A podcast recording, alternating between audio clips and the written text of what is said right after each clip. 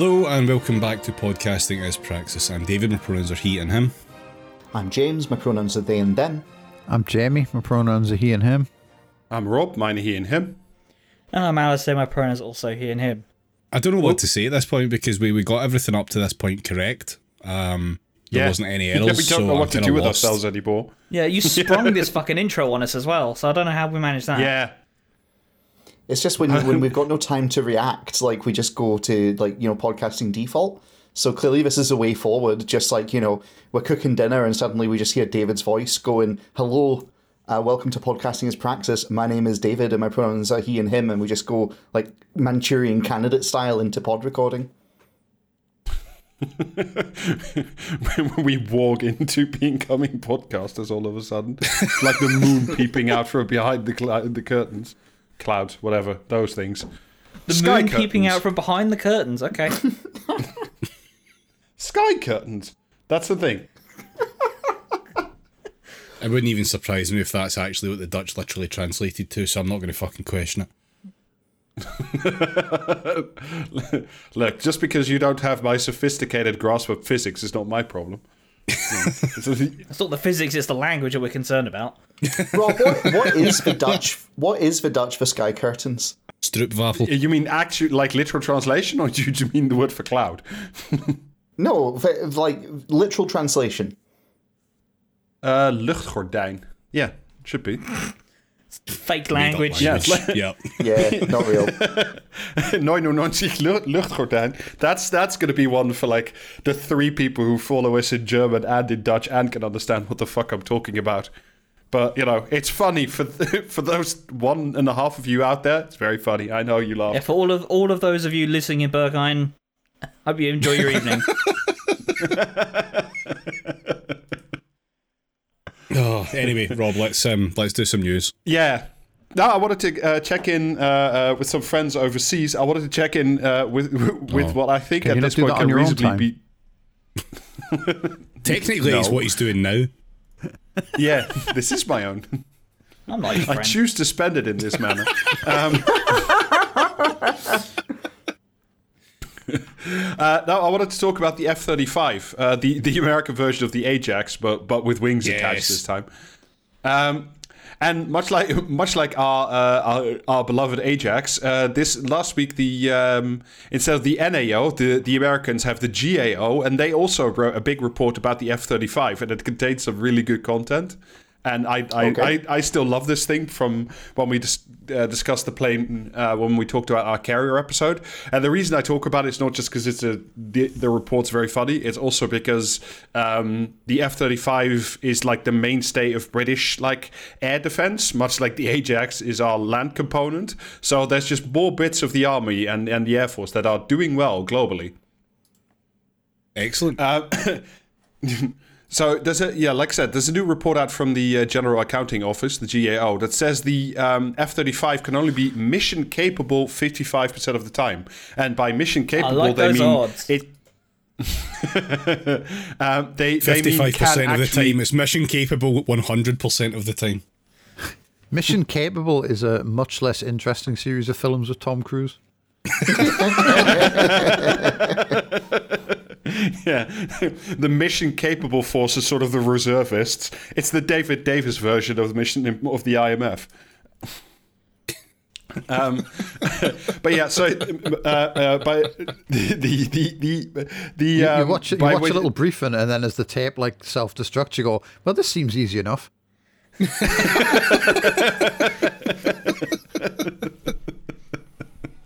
Uh, so by mission capable, they mean can actually take off and you know defend airspace when needed.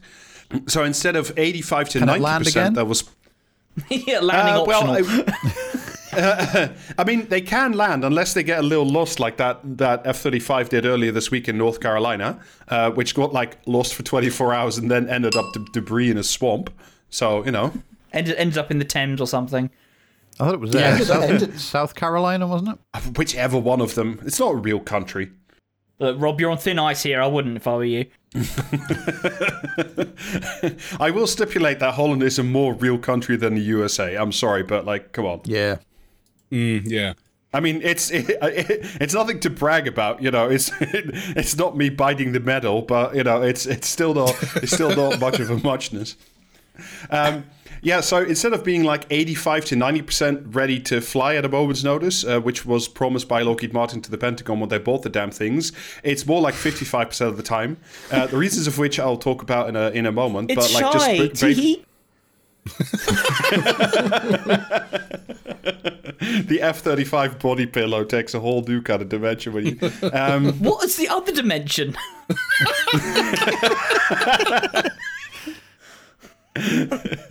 oh, we, all- we all know our F thirty five body pillow. Well, that takes a, on a whole different meaning here.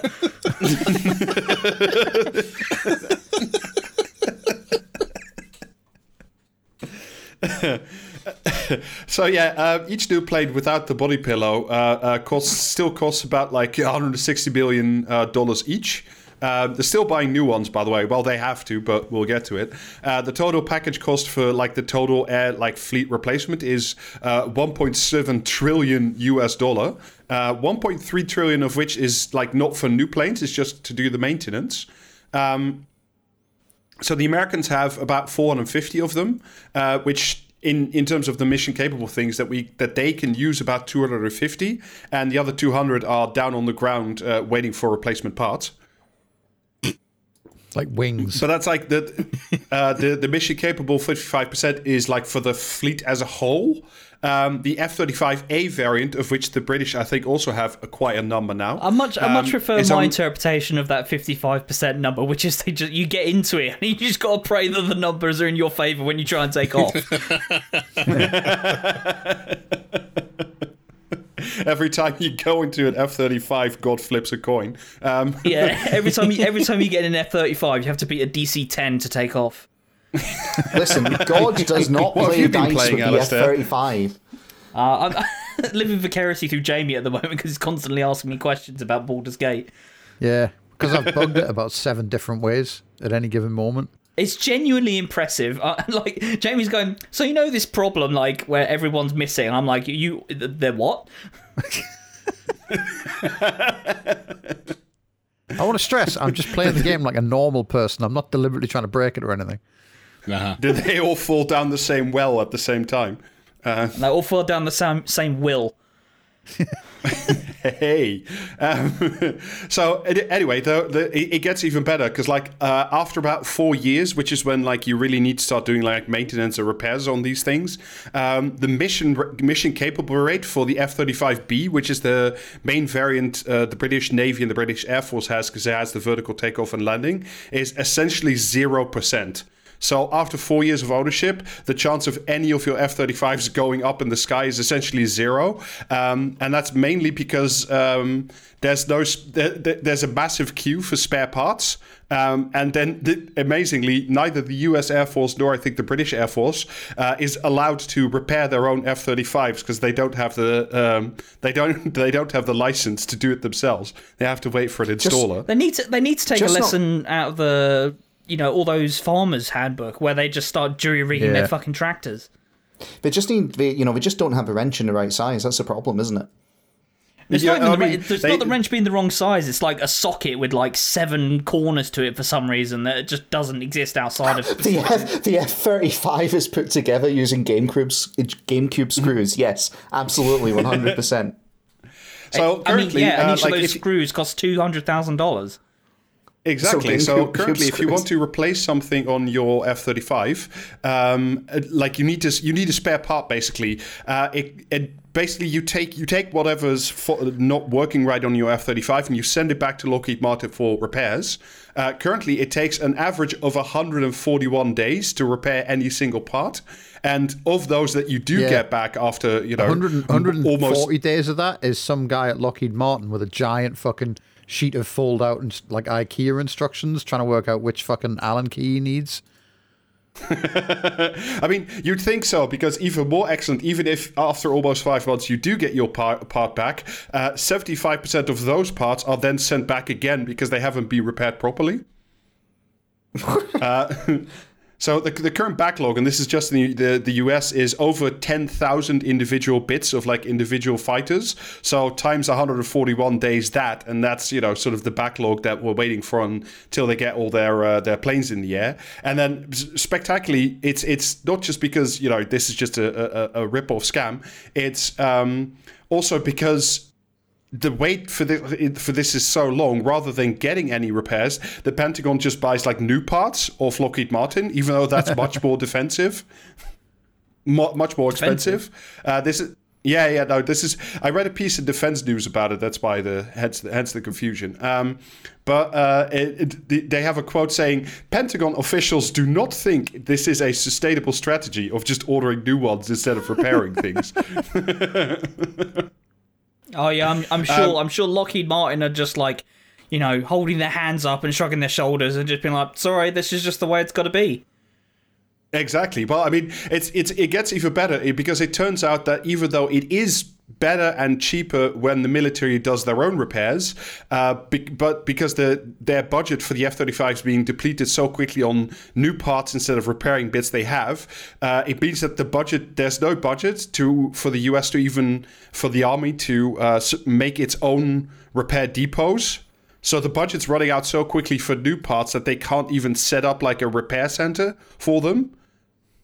It's they're, they're, constructing the repair depots like the the Air Force's own um, uh, like repair centers is currently 12 years behind schedule. And this is again from Defense News. As the military focuses more on buying new jets rather than more on buying new ones rather than repairing current existing ones, which is just fantastic. And not only do they not have the actual like uh, uh, repair centers, the, even the equipment that they do have that you need to like take parts off and like repair things on site, the support equipment itself frequently breaks, according to the GAO, and that's uh, and because the support equipment isn't owned or anything by the Air Force, but rather by Lockheed Martin, they need to get contractors in to fix the things that fix the plane, a process which takes additional months. which is just it's just fantastic. I love this thing so much. Um, so yeah, by apparently, uh, uh, according to the GAO, by um, uh, 2036, so many years in the future from now, this contractor-led sustainment of the F-35 will be six billion more than the military can afford in that year alone. So if we keep going on track, this thing's gonna like explode even more on cost than Christ knows what. Anyway. Yeah, well, America doesn't need hospitals. Will it continue to explode more than it does now in actual fact, like the actual plane? Because Jesus Christ, it, you would think that as this program went on, they would like iron the bugs out and it would explode less. Why would you Well, that? I mean, it's good. It's, it's good that you mentioned ironing out the bugs, uh, uh, James, because like one of the, the like the consistent problems that this GL report found is that like um, uh, The uh, front fell off. what yeah, well also that no no what they what the what the Americans did when they were like buying this plane and the first versions came online they did it through a pro- through like a process that's called concurrency. So instead of like fixing all the bugs first and then putting out the plane they put out like a first lot and then fixed some bugs they found in that one. And then they had like a second generation that was slightly better but still had some bugs and there was like a third we play generation and so on and so forth. I was going to say they're, they're patching the planes. That's incredible. yes exactly uh, so um, let me read again What they from need, the what they defense need to do is get modders on the case. introduce Grot to the F thirty five. But James, why would you need to know what feet look like to go on to put? Oh, oh no! Great. good news, guys. I've fixed the F 35. Bad news, guys. It's got tits now. And feet. Don't forget the feet. This is where the body pillow comes in. Right, okay, okay, okay. The body me read you a pillow little bit from actually has assembly instructions on it.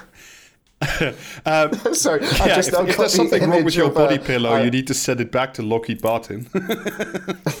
I'm really sorry. I've now just got the image of the F 35 working and flying about, but it looks like Macho Man Randy Savage, and I just can't. I can't fucking get it out of my head now. Got to It would be my another improvement. And it might actually help it fly better as well.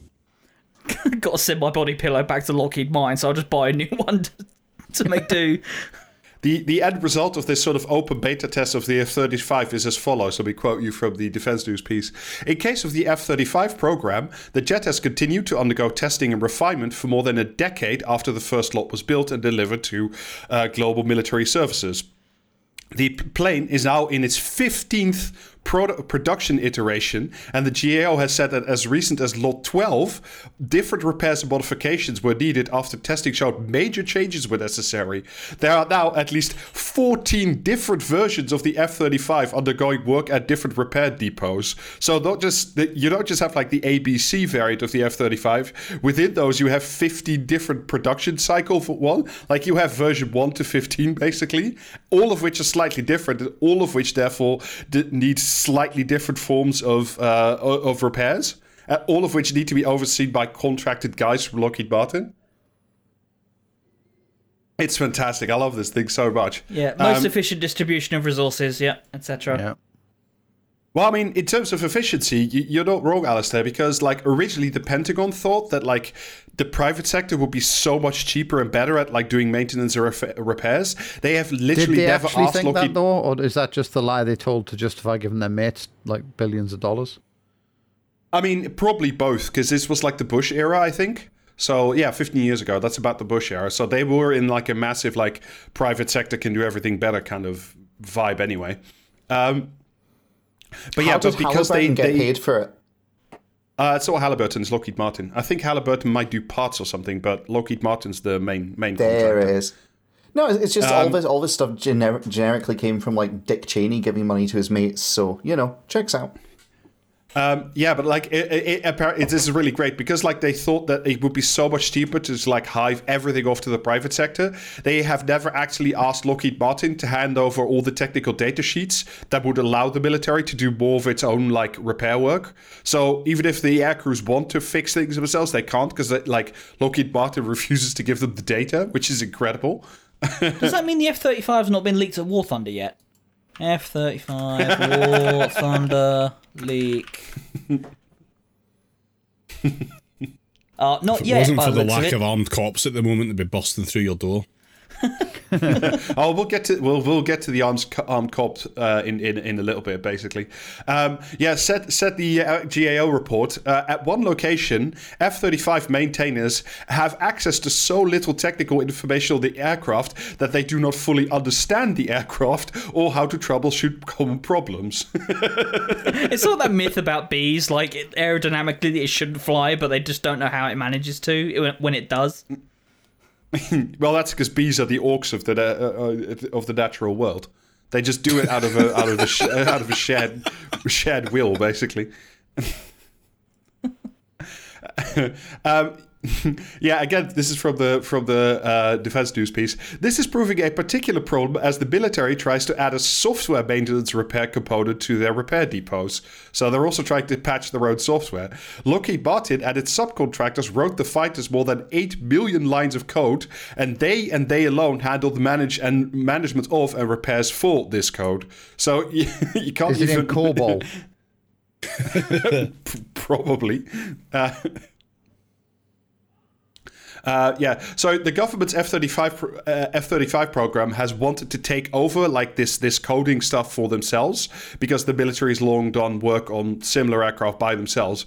Um, but the program, the F 35's program's inability to acquire the source code uh, necessary to sustain the F thirty five software has prevented it from taking over that work. So much Just like get the Mission fucking War Impossible, Thunder Dead- guys Dead on it. Re- They'll be they'll have it in within a week. Yeah. you need to get Tom Just Cruise on that your ship 'cause he's planes. Re- but yeah, I, I, a, I love this thing because it's just it's just a brilliant piece of work, and it's you know all salute to Lockheed Martin for just like perpetually leeching money out of the United States government. I mean, you know, to the detriment of schools and health services, I guess, but you know, people don't need that shit. Um, anyway, returning to to the British Isles, but staying in a in a military uh, uh, sort of theme. Uh, so I think last week the uh, popular 1940s uh, sort of revival festival was held alongside the North Norfolk Railway Steam uh, Back to the 40s Oh, event, which is apparently this is, th- How did So they go back we- to the we are- 40s? Did they elect two Corbyns?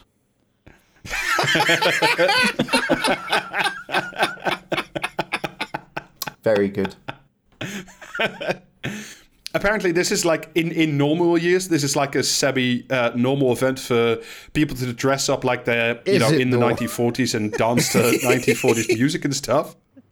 Well, apparently, 25,000 people show up to this thing. I didn't know I that. don't but- think you can hold an event about going back to the 1940s in England and have it be anywhere near normal. Why why are these guys so so het up about the Horst Wessel? What the hell's that? It's just part of the traditional music of the era, Alasdair. Don't worry about it. um, yeah, so Harmless this year, autumn tradition. They have to Yeah, hold it in autumn because if they held it in summer, the glare off the white skin would blind every attendee, frankly. Um, yeah, so this year uh, uh, proceedings were enlivened somewhat by I think it's ten. Uh, it's it was fifteen guys who showed up in what can only be described as SS uniforms. Um, just to, And everyone in the Canadian Parliament stood up and clapped. Yeah, the Polish after these lads as well.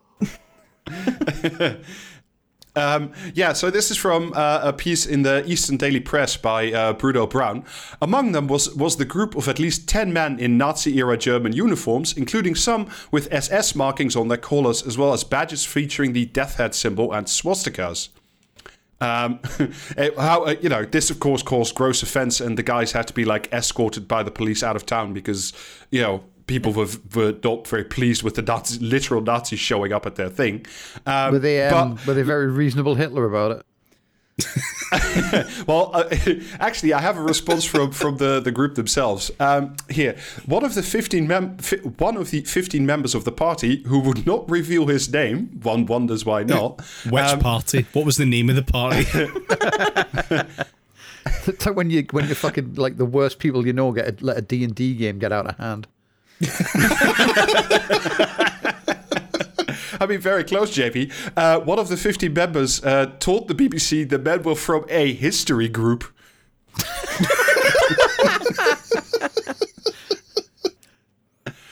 Uh, Nothing s- from said- the Allied side though. Said the man, there was no offense intended, and we left when asked to do so. So yeah, reason- reasonable Hitler. Fucking hell. But yeah, and, and, and indeed, I don't uh, like what they Alasdair, it stand for, but they were very polite. Yeah. I love the I love the I love this like alternate reality where last year they turned up in like allied costumes and everyone was like, Oh yeah, welcome in, it's all great. And this year they turn up in like Nazi costumes and just flummoxed. They can't understand why it's any different. Like, you know. But yeah, Alasdair, in, in strong echoes of the Canadian Parliament, uh, this is the same guy again. He said they had been dressed as fighters against communist Russia and denied that they were being Oh. deliberately provocative. Fuck Fucking hell, man. he also stated some people were appreciative of their presence. Oh, good. yes, we already know they meant the police. It, it gets even better though, because of course uh, uh, they also asked like the organizers of the festival itself as to you know why why why did these people show up in in uh, you know Nazi uniforms? Uh, but this was fortunately clarified by by one of the spokesmen for the main festival itself. Um, a spokesman for the main festival organizers says uh, German uniforms are permitted so long as they do not promote the Nazis.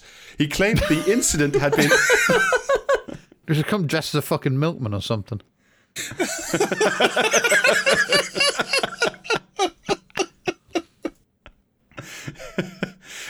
Yeah, this is again. This is one. Of, this is one of the main festival organizers. Uh, he also claimed the incident had been a misunderstanding and that the group had been there to commemorate the German people. Yeah, just a very particular set of the German people from a very specific period of history. This is like that bit Yeah, in fucking yeah. community where the where the dean's talking about how they had a small race kerfuffle.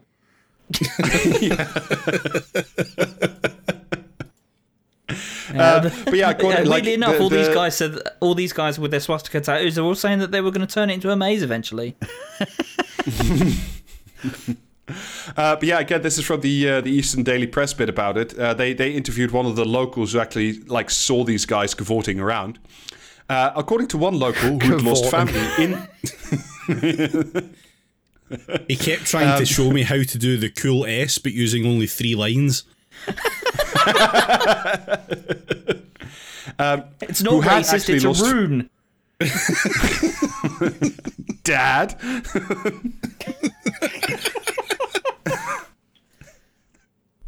um, yeah, according to one local who, had lost family in the Holocaust, it was a lovely family atmosphere and all very friendly when all of a sudden, out of nowhere, there were 10 50 men dressed in authentic SS uniform, literally marching in uniform. So, you know, it's fine. These men were not milling about and bl- these men were not milling about and blending in among the people. They were marching and making a demonstration. It was frightening. So of course, you know, the response of the fucking literal fash, not the you know, the literal fash reappearing on the streets of Britain is just like, oh well, they're just a German reenactment society. I'm sure this is fine. like- this is I like the implication of what uh, one of the these people said earlier, where if they turned up with a sign that says "We are the bad guys," this would have been fine. to be fair, I would still block David Mitchell from any festival he'd want to attend. But um, anyway, so staying on the theme of of, uh, of the fash today, it's it's a very thematic scene of nuggets, um, and it but in an actually very rare occurrence, uh, one of the Met firearms officers is actually being charged with murder. Um, for, for, for Oh, a yeah, change, instead of just getting away with it. A bunch of cops have decided that the prospect of maybe facing a consequence for their actions has caused them to say, "Well, I guess I'm not going to do it then." And we're, to which we've all said, "Good." Well, frankly, if they've got nothing to hide, they've got nothing to fear.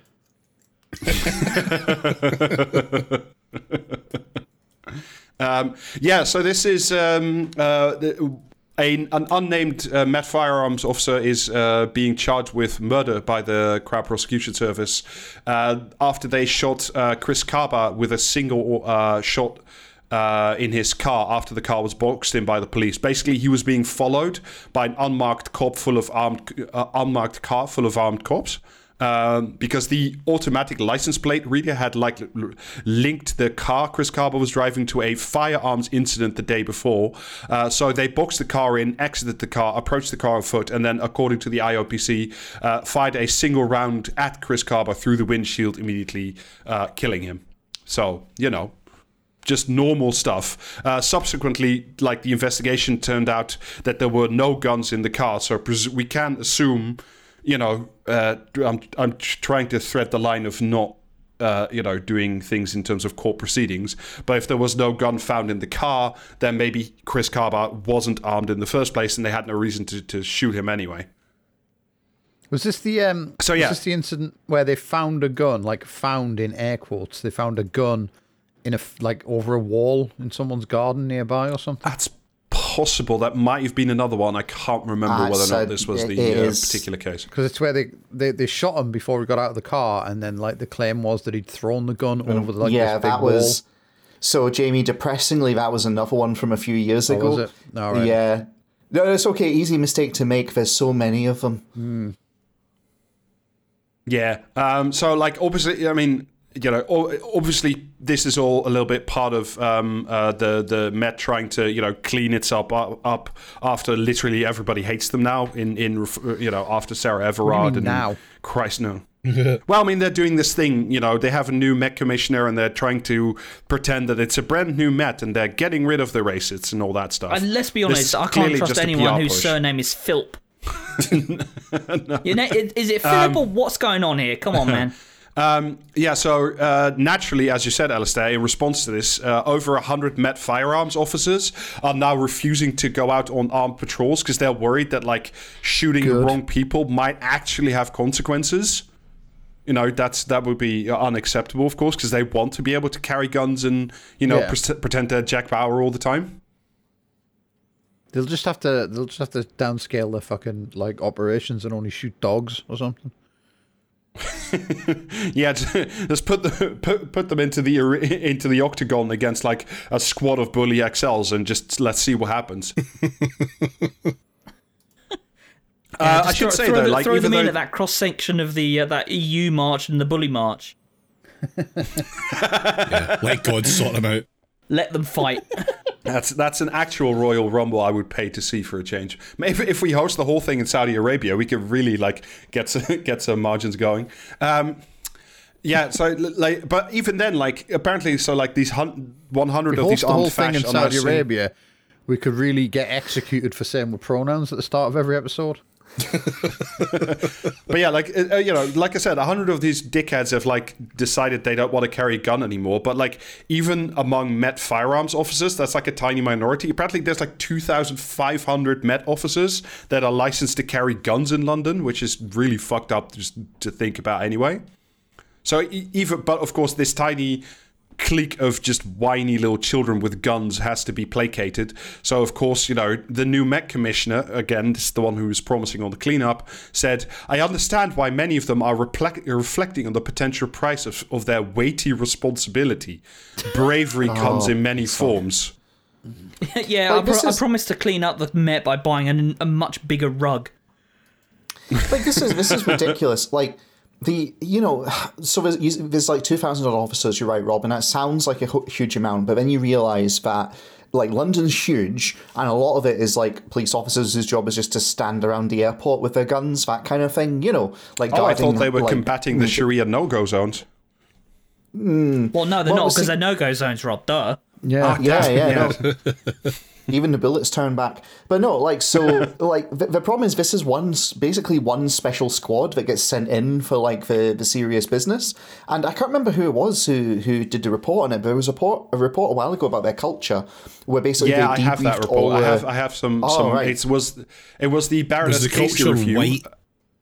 I, uh, uh, uh, it was the Baroness Casey review uh, about the Met the Specialist one. Firearms Command MO19. Uh, I'll just give you a few highlights from it. Uh, with is it elitist MO now? attitudes, It used to be Modus SO19. operandi. uh, with elitist attitudes and toxic cultures of bullying, racism, sexism, and ableism, normal rules do not seem to apply or be applied Those, to MO19. those are normal police rules. I'm sorry to have to tell it, tell them this. Like, Wait, so you're telling me that the guys who have a WhatsApp chat called the fucking Punisher Death Squad are not a bunch of stand-up guys? Yeah. There is a widely held view in the command and in the rest of the Met that firearms officers need to be allowed to bend or break the rules. There is a culture of impunity. In a survey of people who had left MO19 between, to, between 2019 and 2022, every every female respondent re- reported having been directly impacted by sexist and misogynistic behavior. So you know, it's these little brave boys and it's these little brave boys that obviously need our protection. In the Met. Yeah, I know. Wow. Fucked up. I know, shock, shock, shocking. I know, I know. Um, but yeah, of course, uh, uh, our current government. I haven't seen the Labour response, but I'm assuming they just agree with this.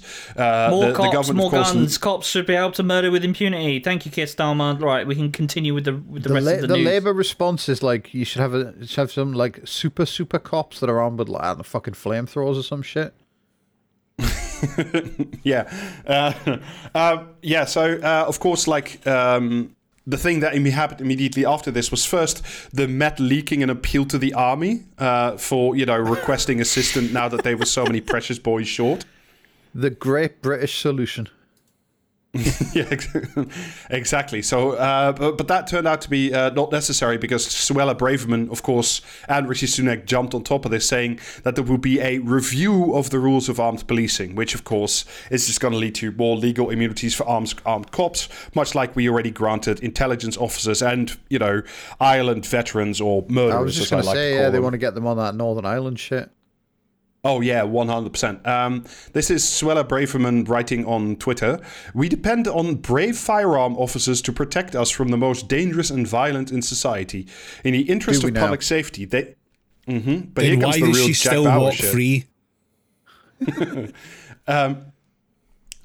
In the interest of public safety, they have to make split second decisions under extraordinary pressure. They must not fear ending up in the dock for carrying out their duties. Officers risking their lives to keep us safe have my full backing, and I will do everything in my power to support them. That's why I have launched a review to ensure they have the confidence to do our job while they protect us all, i.e., we're just going to get more legal immunity for more cops to, you know, not just kill people or rape people outside the borders of Britain, but also now inside the borders. You know, if you weren't already being infiltrated by an intelligence unit, that's probably, you know, sleeping with with you and having your children, which I think might now be legal as well, or is about to be legal, because you know that We love that to do imperialism in the core. Yeah, that's a weird thing. How? Co- uh, why does that keep coming back, David? I, I don't understand why that keeps happening. Um, so yeah, that's uh, that's that's the good news from the front lines. Our brave boys will soon be protected from you know vexatious lawsuits of murdering people in their car for no good reason. It's it's it's it's important that we as a society tolerate this kind of behavior. Deep joy. Yeah. Can only hope that MPs um, continue the time honoured tradition of taking them on plane trips and then giving them COVID. Oops, did I do that? The the great, met, the great, great Metropolitan Police British Airways crossover event that we are all hoping for. Uh, yes. anyway, uh, shall we turn now Well, to tonight's? uh, uh, before before we move off the news, I just want to like remind everyone it's today's the 40th anniversary of um fucking Stanislav Petrov saving the world like a fucking dickhead. You know what I mean? I could I could have died in, in a nuclear fucking like Armageddon at the age of six and never had to like learn what fucking taxes were. So fuck you, mate.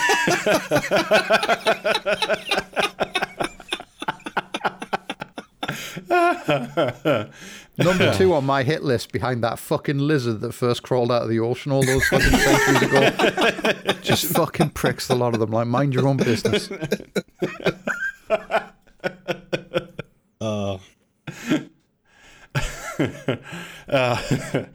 Um, bet he uh, didn't so, see yes. that one. I bet he didn't see that one coming on his little fucking radar, did he? it was quite fucking inconsiderate of him. He should only have done that if the Soviet Union was going to win.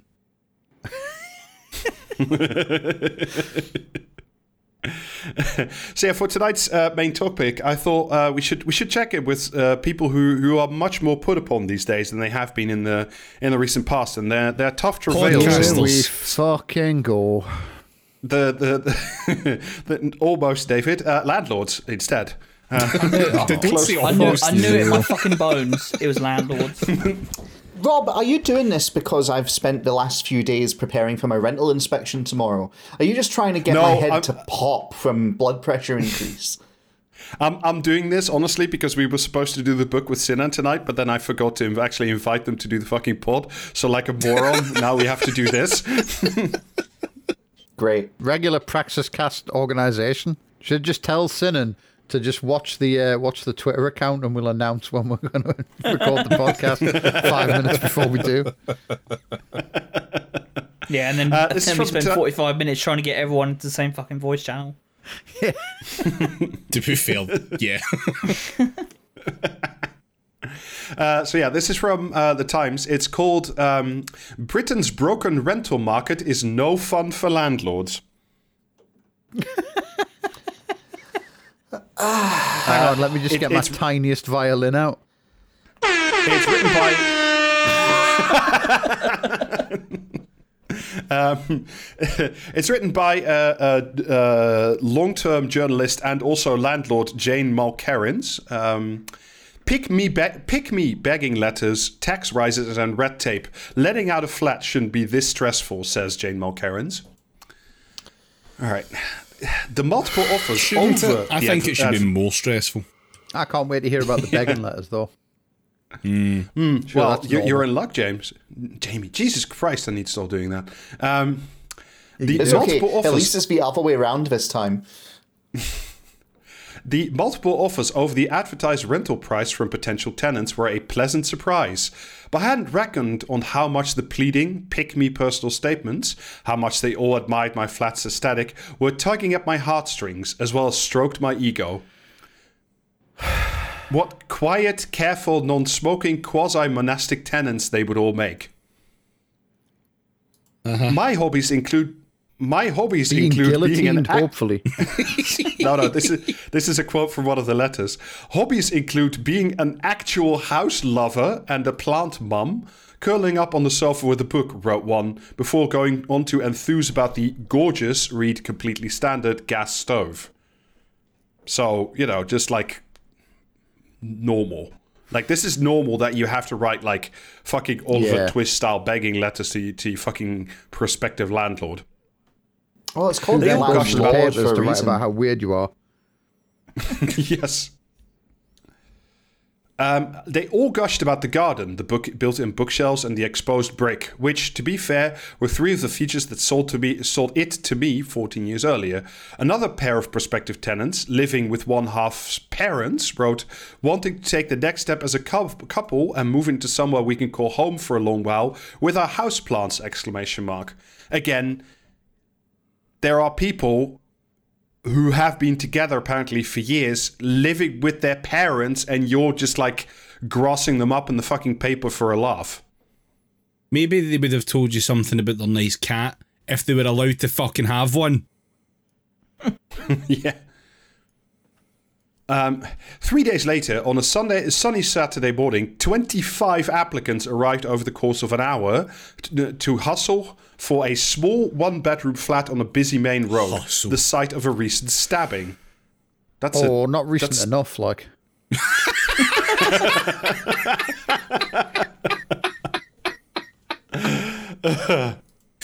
by Monday morning.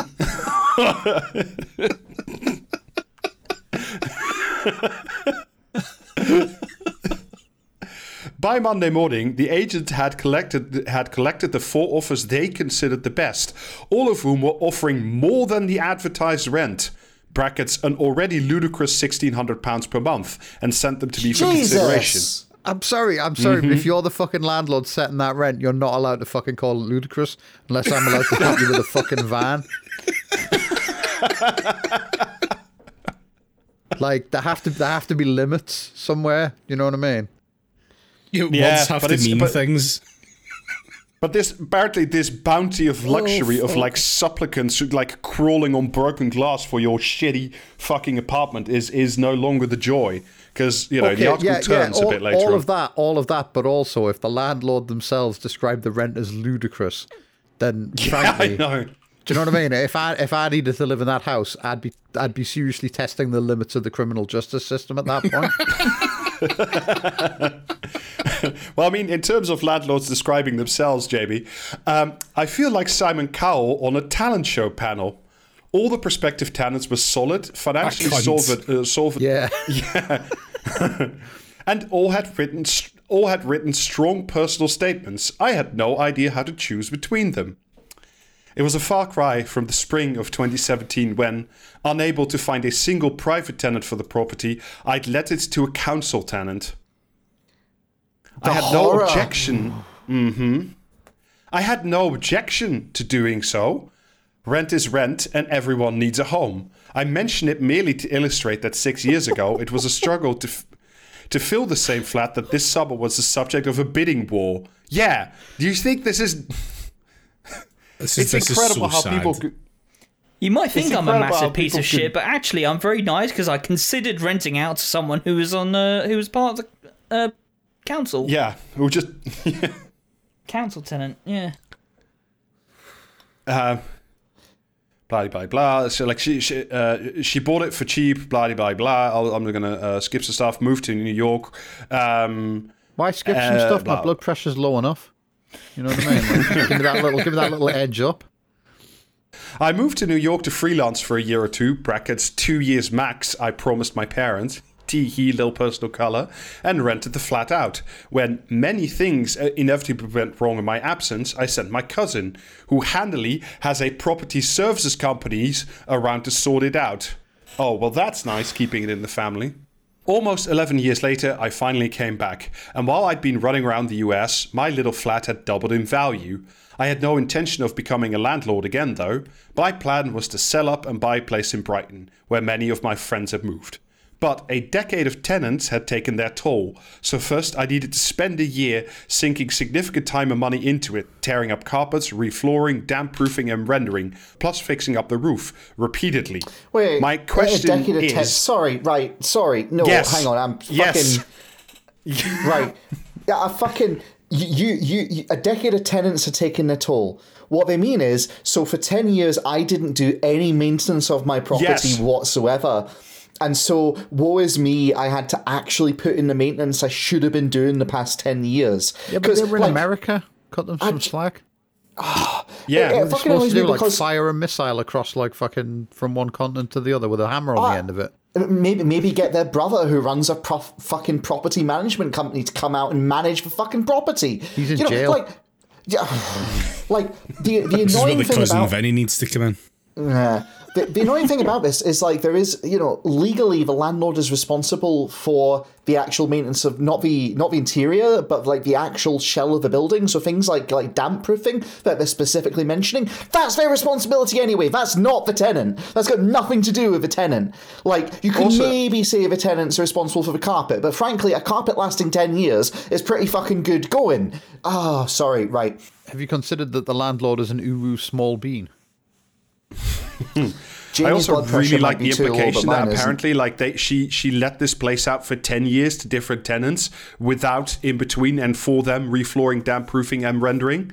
So just like it was an increasing shithole that got worse over time, and she was fine with it, just snagging the rent and not you know doing any of the capital Mm-hmm. investment you need. When again you have an investment that can go down as well as up in value. Yeah, but then when she actually actually wants to sell it and has to like meet people and like you know they'll see her face, then she's got to smarten it up because they, they might think back, they might think poorly of her if the house is like fucking a shit tip.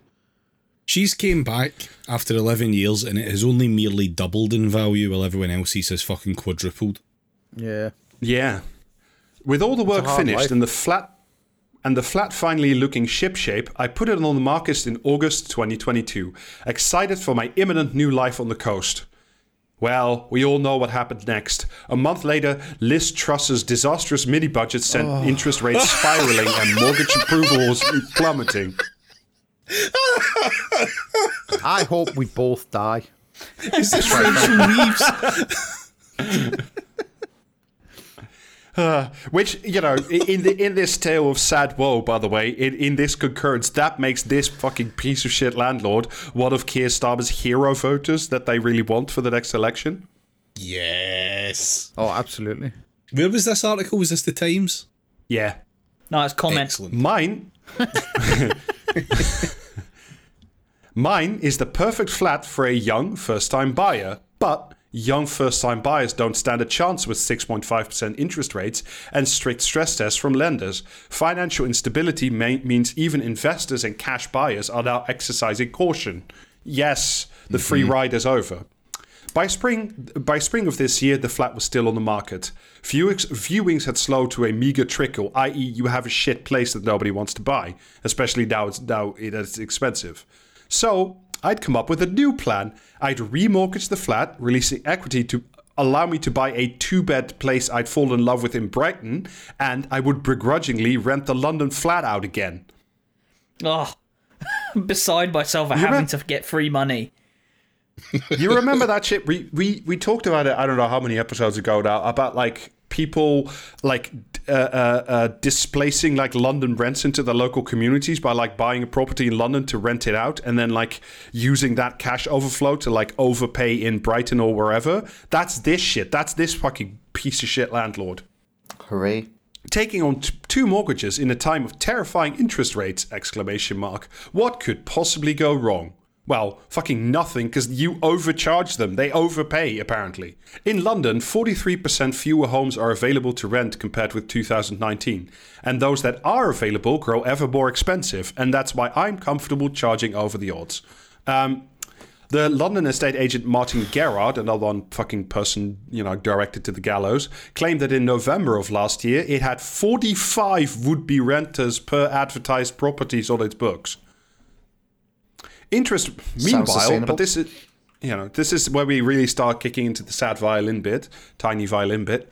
Um, interest rate rises mean that landlords have been forced have been forced to increase rents to cover their mortgages. This, coupled with tax rises, had, has led pressure groups to claim a wave of investors will soon sell up, potentially worsening the shortage of properties. Because when they sell up, the house disappears. Yep. Yep. That's how that works. It's just it's just landlord gospel at this point, isn't it? Yeah. I am Well, a what- yeah. beneficent housing provider. I have willed this property into existence, and should you stop believing me in me like a f- some kind of like D and D deity, I will disappear and take all of my property portfolio with me. Yeah. Housing is a concentration spell. Since April 2020, landlords can no longer deduct their mortgage expenses from their rental income to reduce their tax bill. Well, good. Who Fuck you. who? Yes. Under the old system, under the old system, higher rate taxpayers effectively uh, effectively received 40% tax relief on mortgage payments, but under the new system, they receive a tax credit based on 20% of their mortgage interest payments. Well, boo hoo hoo. In short, the tax bill on rental income for higher rate taxpayers has doubled, drastically reducing overall earnings from rent. Well, you know, I hate to say it again, but it, your house is an investment property and the value may go down as well as up. Fuck you. That's certainly the case for me. Yes, I can charge a frankly obscene amount of money for rent, but I won't be turning any sort of profit because I'm getting clobbered by tax too. a friend revealed last week that she's selling her South London rental flat in a quote unquote fire sale as her mortgage on it has tripled with the tax increase she can no longer even cover her costs. So what you're saying there that is good. The value of the Yeah. property is going down. She can't sell it for a profit, which hopefully means that, you know, there's some semblance of small normality coming back to the fucking London property. I mean, there isn't, but you know, it's it's better than it going up again in money. Oh yeah, and this is nothing this will is where we save get the to the London full on- property market other than a full collapse. We won't get that. So even Yeah. just like minor little nudges down the way that makes landlords sad. That's all we can hope for, really. And I'm Yeah. happy with that. Well, if you want to make landlords really sad, um, in addition, as I discovered via a mind boggling recent bill, the upfront costs of installing a tenant are now exorbitant. Renting a property out demands the following um, colon. This is this is bad things, by the way, just so we're, we're clear. An electrical installation condition report. I paid 180 Hang plus hang on, 20% sorry. VAT, of course. Hang on. Can, can you can you start the list again, please? A, an electrical inst-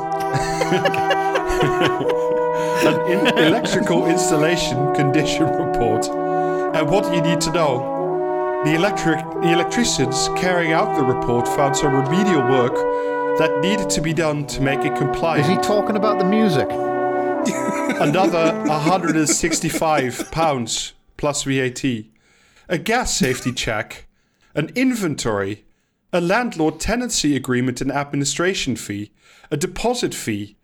Yes, that's just 60 pounds to keep hold of my tenant's deposit, and the mandatory professional cleaning, 210 pounds plus VAT. Safety first, of course, but blimey, bureaucracy is expensive. I love So the list, if you're I just, lo- I if just you were love the distracted like by the music. in, the indignant inclusion of the VAT. It's just like, yes, I Yeah. understand how how goods and services work. Why do you need to stick the fucking VAT on there? Yeah. if you want if you want to avoid like any of those any or all of those charges, kill you yourself.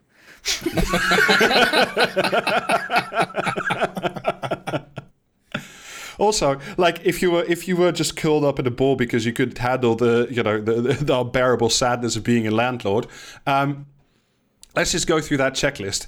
So you have people you before now you get a new tenant in. You need to do you have so, need to have an electrician come by and check that you know they're not playing a game of shock wire, that the, the electrical installation is actually fine, and that then some work needed to be done. A gas safety check, i.e., I can't kill my tenants with carbon monoxide poisoning anymore. An inventory, i.e., I can't can no longer claim that the tenants are stealing the sofa where they really haven't. You know, and then some small pennies for like admin. And they have to pay for the mandatory professional cleaning, which, as far as I know, everybody always just used to like try to dump off on the tenant to have that done, but that's no Oh, longer yeah. legal to Yep. do. Yeah, that I mean that they always do that, and then it's like, oh well, you got you say you got professional cleaners in, and yeah, I found dust on the windowsill. Hmm, curious. That'll be a hundred Yeah. pounds to clean, please. It's like you've you've been getting away with this shit for like at least 11 years with a series of tenants while you didn't do any you know major works on the house so you didn't do jack shit and now you know you're you're you're really sad that like you can't gouge them for the fucking professional cleaning bullshit anymore Like, just fuck Yeah. this shit. Fuck this woman. I mean, that's Yeah. what's going to Also- happen after years of charging B money for dust. Also, like, you know, she was saying that she gets to charge ludicrous money. So what she's basically said up front is, yeah, uh, I get to charge ludicrous amounts, and then some of that ludicrous money has to be spent on basic safety and shit. And it's just so unfair. Yeah. I mean, This is also, like- I Did haven't you done. get addicted to free money? This is like listening to fucking H.H. H. Holmes complain about the expense of installing all those secret rooms in the murder castle.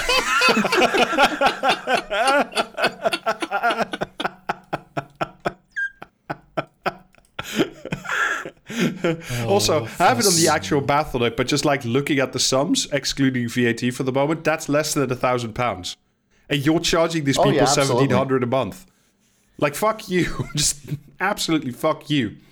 Now that I'm back in the UK, I don't need an agency to manage the property or even collect the rent, but to simply Is find a tenant. Have we finally reached the hubris part of the article? to, but to simply find me a tenant, and I agreed to pay 7% of the yearly rental fee for that, plus a renewal fee of 5%. Why are you, can you, do people simply not just like take an ad out in the paper anymore and then just like that, have that be it? Why do you need a fucking, a tenant finding agency? If there's 40 people at Laziness. every viewing, why do you need a fucking agency to sit in between? Because they don't want to have to meet the plebs. Yeah, yeah. Yeah. I mean, like, Well, it's, the it's so fucking funny though, because like, you know, they get a property manager, and it's like, okay, so I, I literally don't want to have to do any of the like, you know, scare quotes work involved with like renting a place out, and I'm going to complain about the pri- paying for the privilege. Woe is me. Yeah, it's- It's not even. It's not even right. Do you know the the real reason they use them right is because it lets them do better and more efficient extraction. Because if it's the landlord, then they're confronted with human misery, like they said in the beginning with those letters, right? So ah, I can't do that. Whereas if it's someone Yeah, who's like a get letting you get a soulless husk of a human being, aka a real estate agent, like only Yeah, yeah. only below one other person on like the fucking rungs of the most terrible people you ever meet, bailiffs.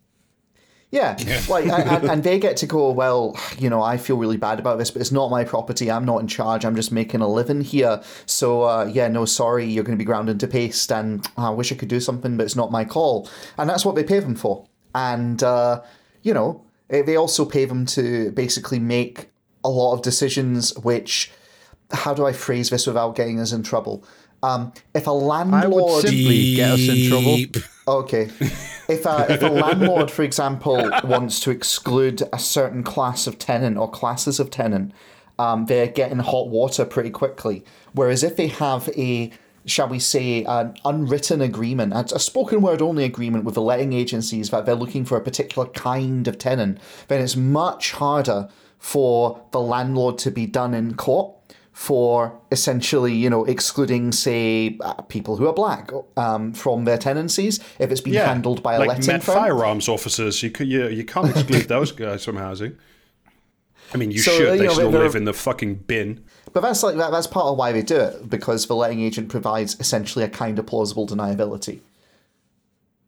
Right. So here's the uh, the this is the bit where the tiny violins get out because now you know the poor landlord is getting screwed by the uh, by the agency she had to f- hire to find a tenant again, which she, she should need to. When the agency asked if I'd be happy to give the tenant a two-year lease with a 12-month break clause rather than just one year, I said yes, of course. The longer the better. As a result of that, the mind boggling bill, some £4,600 in fees, also included, without warning, 7% of 24 months' worth of rent up front. So, you know, yeah, like you hi- you hired an estate agent. What did you think they were going to do to you? Like they're scum and they, you know, the leeches fit on your forehead as well as on mine. I don't know what the fuck you were thinking was going to happen. In spite of doing nothing to secure that second year of rent, beyond issuing a longer initial lease, the agency is attempting to charge me for two years' worth of fees. I am therefore pushing back. Wish me luck. No. No. what I'm actually going to do is wish that Wiley Coyote drops a fucking anvil on you, you prick. to be fair, like if the if the letting agent and the landlord fight each other to death in the octagon, I'm very happy with that too. Like I wish the both of you perish in the same fight. In the long term, I realize that holding on to my little London flat may prove a sound financial move, but there are many moments where it feels like more of a millstone. And the irony of me being unable to sell it, but are able to rent it out 25 times over, is not lost on me. Well, thank you for being part of the fucking problem then. Oh, But here's a here's a here's the feel good final paragraph, and by feel good I mean let's go out and throttle some people. Um, as for my new tenant, after much deliberation, I accepted the offer (brackets seventeen ten a month, i.e., hundred and ten pounds pounds over the fucking odds) 110 Um, puns. from a young woman who detailed the reason for leaving for moving bleh, who had detailed the reason for moving out of a previous accommodation as infidelity all else being equal and ever keen to give a sister a break i felt as fiance who'd been hmm i felt a fiance who'd been cheated on and her new And kitten thought, were ah, the a most victim. And her new kitten were the most deserving of a fresh start at my flat. Jane Mulkerrins is an associate editor of the Times Magazine, i.e., someone who really needs the fucking money. oh, fuck off.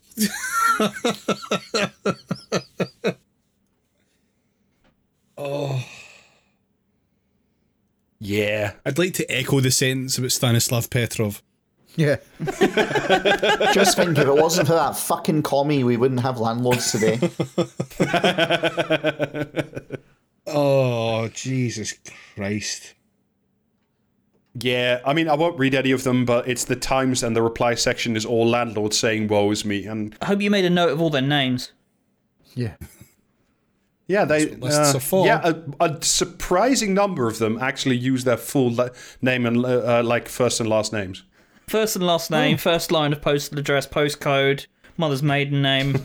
Well, speaking of lists, um, I have a list of pieces of shit that I have extracted from internet websites. So, Yeah, I needed I needed a week off from arranging comment or commentary for very important reasons. yeah. Are you nearly done with Baldur's Gate, Jamie? I, I don't know if it stops fucking like breaking. If all the quests just stop dissolving in front of me, you know what I mean? I might get somewhere. Roll battle. Every, every day, I, I like do something that apparently the designers didn't like anticipate. I, I can understand how they feel. Um, okay, so climate change fanatics insist, despite plenty of evidence to the contrary. Fanatics! The, the most toxic fandom. Climapedia.net um, that imposing That net is a zero, very dodgy name. that imposing net zero will bring untold economic advantages, milk and honey all round. Try Like telling not, that. not dying when the fucking planet explodes. Yeah. Try Yeah. telling that to the 3,000 skilled workers who are being thrown onto the scrap heap because of the greening of the Port Talbot Steelworks. Collateral Well, they can all come no to doubt. my house and I'll tell them that they were going to get tossed on the scrap heap anyway. That it had nothing to do with the fucking climate change.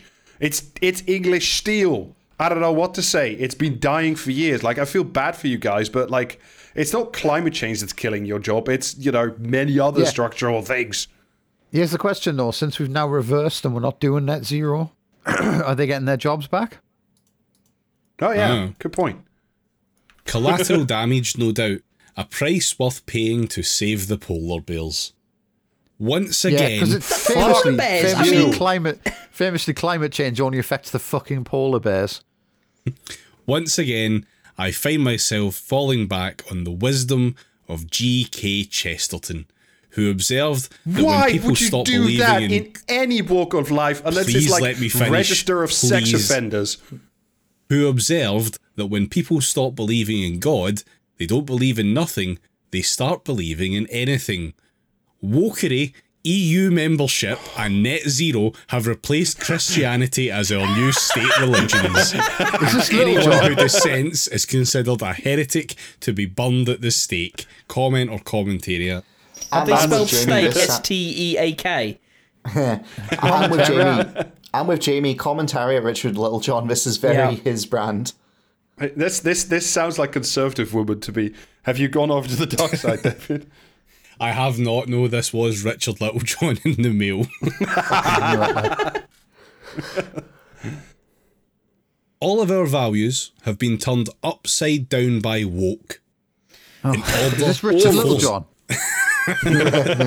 in order to force equality, it has meant celebrating backwards values, failures, and paranoia while castigating endeavour, achievement, reason, ambition, bravery, and positivity. Hence the sight of George Floyd with angel wings, etc. That's what woke is really. Whoa, whoa! Okay. That's what woke is really the pretense that people with poorer outcomes are only poorer because of the oppressive or malevolent will of people who have achieved more or do more. The yeah, police, Wokery's Wokery's thinking that George Floyd didn't deserve it. What a fucking scorcher. the police, the army, business people, wealth creators, etc., etc., are all in the firing line. Soon, Yeah. It will be Good. homeowners as a more focused target within the white middle classes. Comment Yeah. or commentariat. Is this that same insane woman from the Times that we that I just wrote? Commentary. Is this the same woman? It's commentary. Commentary, it's got to be. Comment Telegraph. Oh man. Fuck me. Fair. There is now clear green water between the parties, making life trickier for Sir Keir oh. Starmer. But I hope oh. Sunak realises just how vicious the backlash will be. The blob, the cultural aristocracy, and myriad pseudo, pseudo myriad pseudo Tories will unleash every dirty trick in the book. Someone needs to take a fucking him thesaurus away down. from this cunt. Broadcasters will continue to be hysterically negative, as will the clerisy. He will be accused of hating the quote youth. The church, the left wing think tanks, big business, and charities will continue to condemn him. There will be leaks, resignations, and attempts at ousting him. It will be nasty and frenzied, but he must hold firm.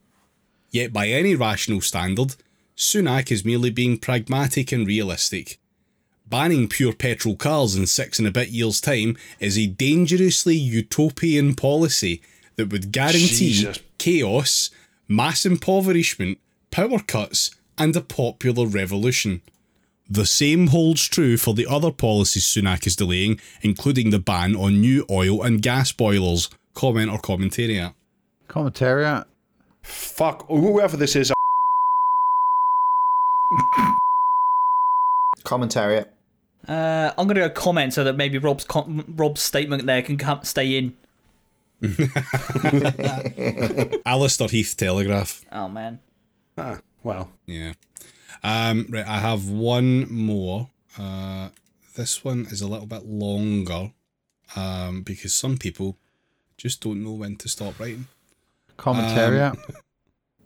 Oh, you say that. Have you been to certain comment sections? he Um, has. after after a whole fucking story about how uh, this person's brother went to pay for some wine, didn't pay for all of it by accident because they weren't charged, said something after checking the receipt, and then had to go back and pay for it, and then that inconvenienced the people who worked there, and it was obvious, and they weren't thankful enough for someone coming back to pay full price for the wine. Um, okay.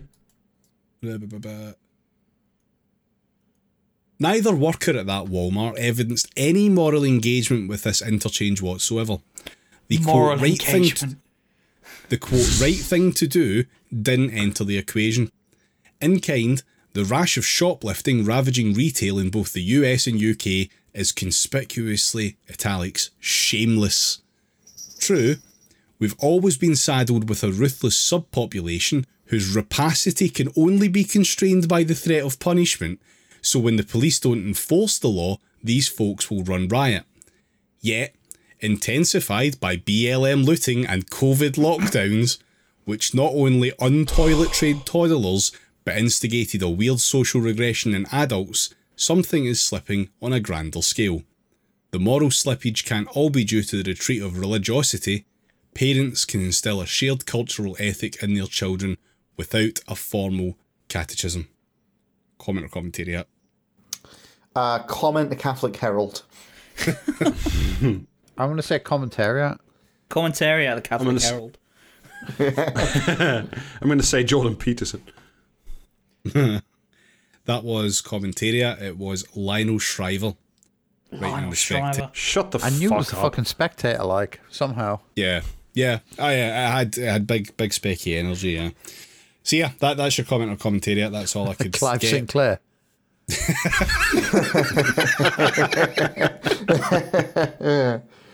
Oh dear. Uh, yeah, that'll do that, and that'll do the episode as well. So thank you very Well- much for listening. Before before you do, David, there's just one thing.